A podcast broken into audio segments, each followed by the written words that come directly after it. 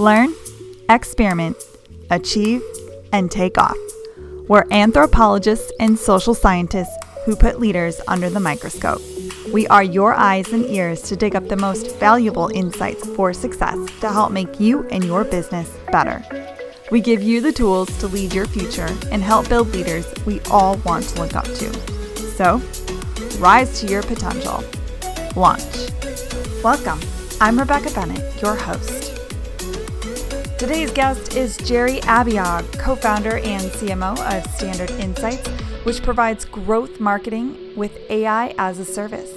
His firm was born from lessons learned from past failures and has come on to the Launch podcast today to talk about a phoenix that has arisen from the ashes. Because the AI market is projected to grow to almost $400 billion by 2025, we wanted to explore AI with someone who has had a hand on driving it forward. I hope that my conversation with Jerry today will give our listeners a better sense of AI as the future and how to go about integrating it into one's business. Well, welcome, Jerry, to the show. I want to kick things off by asking you to give our listeners some backstory on how you got into AI and your experience with it. Yeah, thanks, Rebecca. Thanks for having me on. So, a brief history of my background. Um, my name is Jerry Abiog. I'm co founder of Standard Insights. Got 25 years in sales and marketing experience. And roughly nine years ago, I left the corporate world. Check out my LinkedIn. That was my last corporate job. And nine years ago, I started my own business helping software companies with sales and marketing initiatives. And along the way, we've had some great clients with some great exits. But as I say in life, you learn from failure. And one of the big failures I had with one of my clients was an AI company, AI machine learning company. Uh, this, let's take this back three, four years ago. So, uh, work with this client. We had a great idea, but it was an utter failure. We had a million dollars worth of funding, and we blew it. Uh, long story short. And so when that, a lot of things went wrong with that company, mainly that we weren't customer focused, uh, if you will. But uh, long story short, as this company was imploding, I learned two things. Number one, regardless of what software you're, you're selling, it has to be something that is easy to use and that'll solve your customers' business problems. And number two, I didn't realize it back then, but we were uh, there was something bubbling beneath the surface with regards to AI-driven technology. So during this time, through serendipitous events, I met my future co-founder. He was visiting from India, used to live in Atlanta, used to work for a Fortune 50 um, Fortune 50 company as a technological architect. He had pitched me this idea that he had of a AI-driven growth marketing platform. And learning what I learned from my past company, I had thought it had enough legs to warrant a look. So I took his idea. This pro- prototype flew from Atlanta to Denver, went to the outdoor retail show. When I returned back to Atlanta a week later, we secured, I secured two beta clients, and that was the beginning of Standard Insights. Got it. Got it. Yeah, that's definitely the way that a lot of entrepreneurs get started is they see they see the failures of another business, um, yep. what, what were those weak points, and then they try to build off of that. Um, that's a that's very entrepreneurial of you. Um, so, so it's both, right? I'll be honest, it's a little bit of luck, but then learning was involved, learning from past failures. Not attacking everything at once, just going in, getting your foot in the door, and taking it from there. Yeah, that seems to be a successful uh, growth strategy for a lot of companies. Starting off in one target area or niche, uh, trying to master it in that area, and then try to see what you can transition over that's applicable to other industries um, in order to scale is uh, seems a really like a really great growth strategy. So, can you tell us exactly how does Standard Insights leverage AI? Yeah, so what we do is we take, regardless of vertical, customer data, and that could be geographic, demographic, behavior data, psychographic, and their purchase patterns. We take it, we analyze it, uh, and then we do our um, AI-driven both predict you know predictions, predictive and prescriptive analytics. We take all that and we take that data and we execute data-driven omni-channel campaigns. So once everything is connected, with two, three clicks of your mouse, you're running data-driven campaigns, email, text, or social media. Mm-hmm. And how did how did you guys come up with this idea of leveraging the AI for the customer insights? Yeah, so you know, AI, we're at its early stages, and the early adopters were e-commerce uh, companies, you know, in in the um, retail space. So what we notice out there is that a lot of businesses or a lot of software packages were more interested in bringing new customers on board, but there was a lack of services or software companies that took existing customer data to drive repeat buyers, repeat business. And there was a study put out by Bain that even a, a 5% increase in customer retention can result in 25 to 95% uh, increase in profit. So that was our mindset going in as we developed this prototype. Got Back then was a prototype. So Jerry, a lot of times companies struggle with trying to not just plan for how they're going to implement AI, but how they're going to actually execute on it. Um, if a company were to start from scratch and try to implement uh, an AI initiative, where do you recommend they start? How would they prepare? So as the saying goes, you know, how do you eat an elephant one bite at a time? So just start out small. You don't have to use AI to improve sales or efficiencies with the entire company all at once. Just start out small. Start at one particular particular department that maybe has the lowest hanging fruit, if you will, and start there and, and attack there. And once that happens and you're seeing improvements, go to other areas of the company. Great. Um, so I'm curious though, I want you to share with our audience how you measure your ROI with AI. So you're you're selling AI as a solution to to companies to help improve their customer sales and retention. How do you how do you help those companies measure their ROI using your product? So typically one of three ways. Um, is obviously first thing and foremost is improvement in sales. Number two is increase average order value, and number three, reduce customer churn. Great. And I think you mentioned to me earlier something about customer customer profitability score. Can you go into that a little bit? Yeah. So uh, the profitability score, potential profitability. Since this is an AI, uh, you know, audience, we look at three things, and you're probably familiar with this term regardless of any vertical, or we look at three things the recency someone purchased, the frequency someone purchased, and how much money they've spent. So there's three things. So someone can come back to me, hey, Jerry, I'm great in math. I could figure this out on my own. And I'll say, okay, roger that. But then I'm going to give you a spreadsheet of 2,000 customers, and this, uh, you know, this company has 100 different products. Rebecca, I want you to give me an RFM analysis and score everyone, top to bottom, half hour, go. And they can't. They go, Jerry, I'm good at math, but this is going to take time. So in today's business environment, it's time and efficiency. You may be great in math, and I can give you a spreadsheet of 2,000 customers with what they purchase and how often and how much money they've spent. But here, it's time of, is of the essence. And how do you prioritize and, and execute based on the data that's given to you? Oh, fantastic. So, Jerry, a lot of companies, they get excited about the hype around new technologies and they have these amazing capabilities in AI and they want to adopt. But the problem is that when companies buy these new technologies and they implement them, they fail to change the processes and people around the technology so it all fits in together strategically.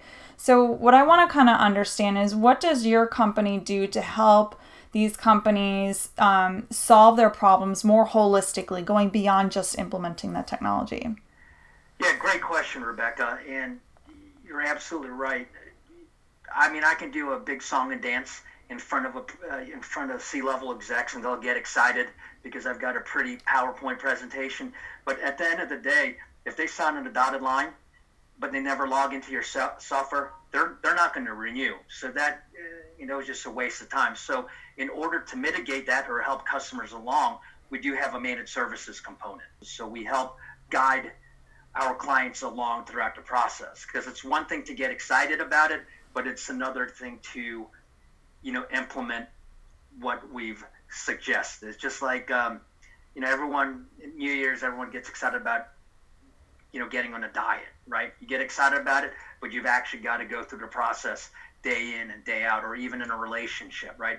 Everything's great the first, um, you know, first year, but then it, it's it's hard work, right? So you got to grow and, and feed it. And same thing with our software. We're just not to give it to you. Hey, Rebecca, here's your login information. Right. You know, go. Right.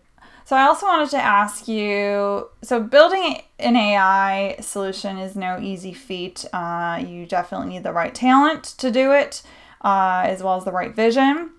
And I'm curious as to in your to your journey so far at Standard Insights, as well as kind of leading up to that as well. What current challenges have you faced in building and implementing your AI? So there, um, you know, a couple things. In order to have a startup that's going to succeed, and we learned this from I learned this from past failures, is you have to have, I guess, two big components co-founders are highly technical, and our technical co-founders in India, one guy used to work for General Electric, so he worked for the, I believe General Electric is a Fortune 50 company. He worked there as a, technical, uh, technological architect. So he had not only the the technical savvy, but business savvy as well. Mm-hmm. He ran a big budget, and then you have another guy that um, has a our other co-founder, computer science. Then you've got myself, sales and marketing. The other, uh, uh, our CEO, co-founder CEO, has a wealth of knowledge with regards to how to properly run a startup. So it has to have both tech savvy and business savvy, and everyone has to communicate and uh, have a singular goal and an op- open communication, right? So whether it's amongst us four co-founders or uh, communication with your customers. So our biggest challenge right now is um, is probably um, I mean we could always use more resources, right? And that's where funding comes in. But so it's a it's a balancing act between selling and, and scheduling. But as long as we keep open and honest communication, you know, with our customers, then um, nothing ever flows smoothly. But um, we can anticipate the bumps in the road. Mm-hmm. And I'm, yeah, I'm sure it gets easier and easier with each each client, each journey that you you go on with them. Um, yeah. To to handle those bumps. And yeah, I think that when you're putting a team together, especially for a startup, marrying the right talent together, um, like you said, finding that co-founder with that technical expertise. Um, I found that even with my business, it's it's been really critical to get that on board early and then get yeah. on like the top good talent um, and then people who are really committed to, to that startup environment and the vision who really believe in it and then filling filling your team out from there just complementing each other's skills filling in the gaps as you go uh, i think is a great approach yeah absolutely. What do you feel like the implications of COVID 19 are on AI progress and adoption? So, I, I specifically wanted to see how how this has been what's the impact been on your company since covid? Have you had to pivot or things are going swell and dandy and you just keep doing what you're doing? So a couple things. Thankfully the clients that we had they were in um, like one client sells masks another client sells ppe equipment so we were lucky in that fact that our clients uh, you know were involved in uh, covid related industries mm-hmm. uh, number one uh, number two, um, as most lockdowns are happening, all the companies that we were in discussions with prior to COVID, well, it stopped once the lockdowns happened in March. But now, all the folks we were in discussions with, like finance companies, now they're, they're giving us a call. Uh, three, one thing on how we've uh, pivoted Standard Insights is this time last year, we developed an AI driven digital menu that we presented to uh, to restaurants. Presented to a buddy of mine up the street. He kind of poo pooed it. But now along comes COVID. CDC is recommending digital menus. And so we pulled out of the garage and we tweaked it. Uh, a month and a half ago, was you know, walking the dog with my wife. And the same buddy who poo pooed it yelled across the street, like, hey, do you still have that, you know, that those that AI driven digital menus? So so we pivoted, right to a product that we had that we put away and and now uh, gosh we got the new subdomain up in, in two weeks i'm fielding a call a day from uh, restaurants and restaurant consultants so yeah i think it's accelerated the digitization process. I was on a, a conference call with in the restaurant space last year. In the restaurants let's be honest prior to covid they, they had slim margins and they weren't the most tech savvy. And all this ai stuff and digitization for a lot of them was three, four years out, you know, and now it's three, four months. So now it's happening now with AI driven digitization with restaurants. So whether it's in restaurants or other verticals, I think it's accelerated the AI adoption process. Yeah, that's really interesting to see how these world and global events. It's it's so important to pay attention to these these global events to see how it affects industries. Because who would have thought the restaurant industry would have been the first to try to uh, pivot and ramp up and find new ways to respond to to a situation like this. And now they're like you said, they're they're the perfect candidate as a customer for an AI solution using the digital menu, like you talked about. Um, yeah. But I think I really liked how in your pivot, uh, so a lot of companies st- are struggling to figure out wh- what's their next step, where do they go, and I like how you looked to your kind of your inventory of old products almost like your mm-hmm. backlog to see what did we build before so we don't have to start from scratch and take so long. What did we build before that we can leverage now? I think that was a really uh, genius idea that a lot of other companies during this time could could use. Just look at your backlog of ideas. Um, do you have something already kind of in the pipeline even half built let's let's start building on that yeah thanks appreciate that um, and then I also think it's it's uh, makes people times like these make people realize that how important it is to diversify your client base. Uh, like mm-hmm. with you, you were lucky that you had customers that were already being able to weather a situation like this. Is a it's a great strategy to diversify your client base and just think moving forward and looking to the future. What are the other things that you can think of that risks that are threats that occur in your business that you could hedge against uh, by choosing choosing which clients you want to work with. For us regardless of vertical it's putting one tech stack on top of another. So we've got we've got three or four competitors that we're keeping an eye on mm-hmm. constantly. And we did take a look at those competitors and each of those competitors have little slivers of our tech stack. So mm-hmm. we took all those four or five competitors that we have and combined them all into one, and uh, that was the genesis of our Standard Insights or Smart Choice AI platform. So we're always on the lookout, trying to put one tech stack on top of another, right? So it's like a MMA fighter. They've got to, you know, know boxing. They're they're they're, they're striking the the Muay Thai, Jiu-Jitsu, wrestling. On top of that, they've got to do strength workouts, flexibility, flexibility workouts, and um, watch their diet. So that's how I like to think. You know, just well well rounded tech stack. Mm-hmm. Yeah, it sounds like just taking the best of what you see that's out there in the world and throwing your own solution together. Sounds like yeah. a great plan.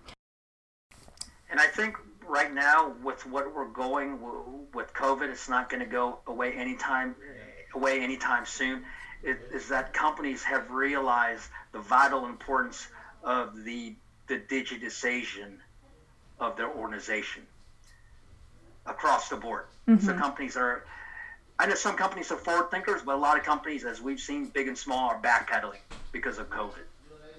Yeah, I've seen I've seen a lot of that too, and and some of the people, other executives that I've interviewed, I've seen some backpedal as well because it's it's a scary world out there navigating in this uncertainty. Um, but I also think you're right; it's an opportunity for companies to get ahead, explore AI because in it's it's more of a long term game. Um, yeah. I feel like that the benefits may come a little bit later down the road with a little investment up front. And if you look at our website and if you look at our logo, it's uh, it's standard insights and it goes up and it goes down, but it's always trending up. Uh-huh. And companies have to realize that just because you start, you go out for a run today and you start eating vegetables today, you're not going to lose weight tomorrow. Right. Exactly. I mean, it's it's a it's a lifestyle. whether it's diet or exercise, uh, you know, in your personal life, and it's a data-driven lifestyle. It is in your work life. Excellent. Well, Jerry, I want to thank you for your time on the podcast. And if our listeners wanted to follow you, where would they go? Yeah, thanks, Rebecca, for having me on. But uh, first, they can follow me, uh, find me on LinkedIn, Jerry Abiog at Standard Insights, or they can shoot me an email, Jerry, J E R R Y, at standardinsights.io. Or if they want, if you're a restaurant owner listening into this podcast and looking to see how AI can help you rise from the ashes of COVID, they can go to our subdomain. It's uh, I O R D E R dot menu, and those are the three ways that someone uh, ways that someone can get a hold of me.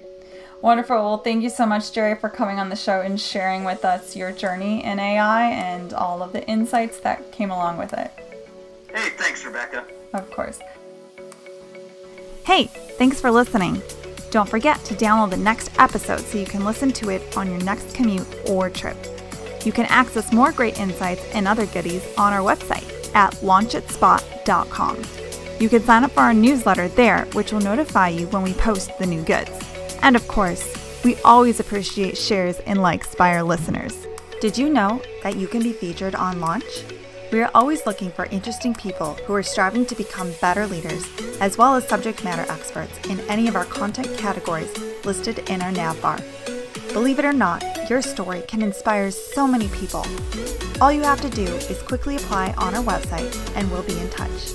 Now, how are you going to lead the world?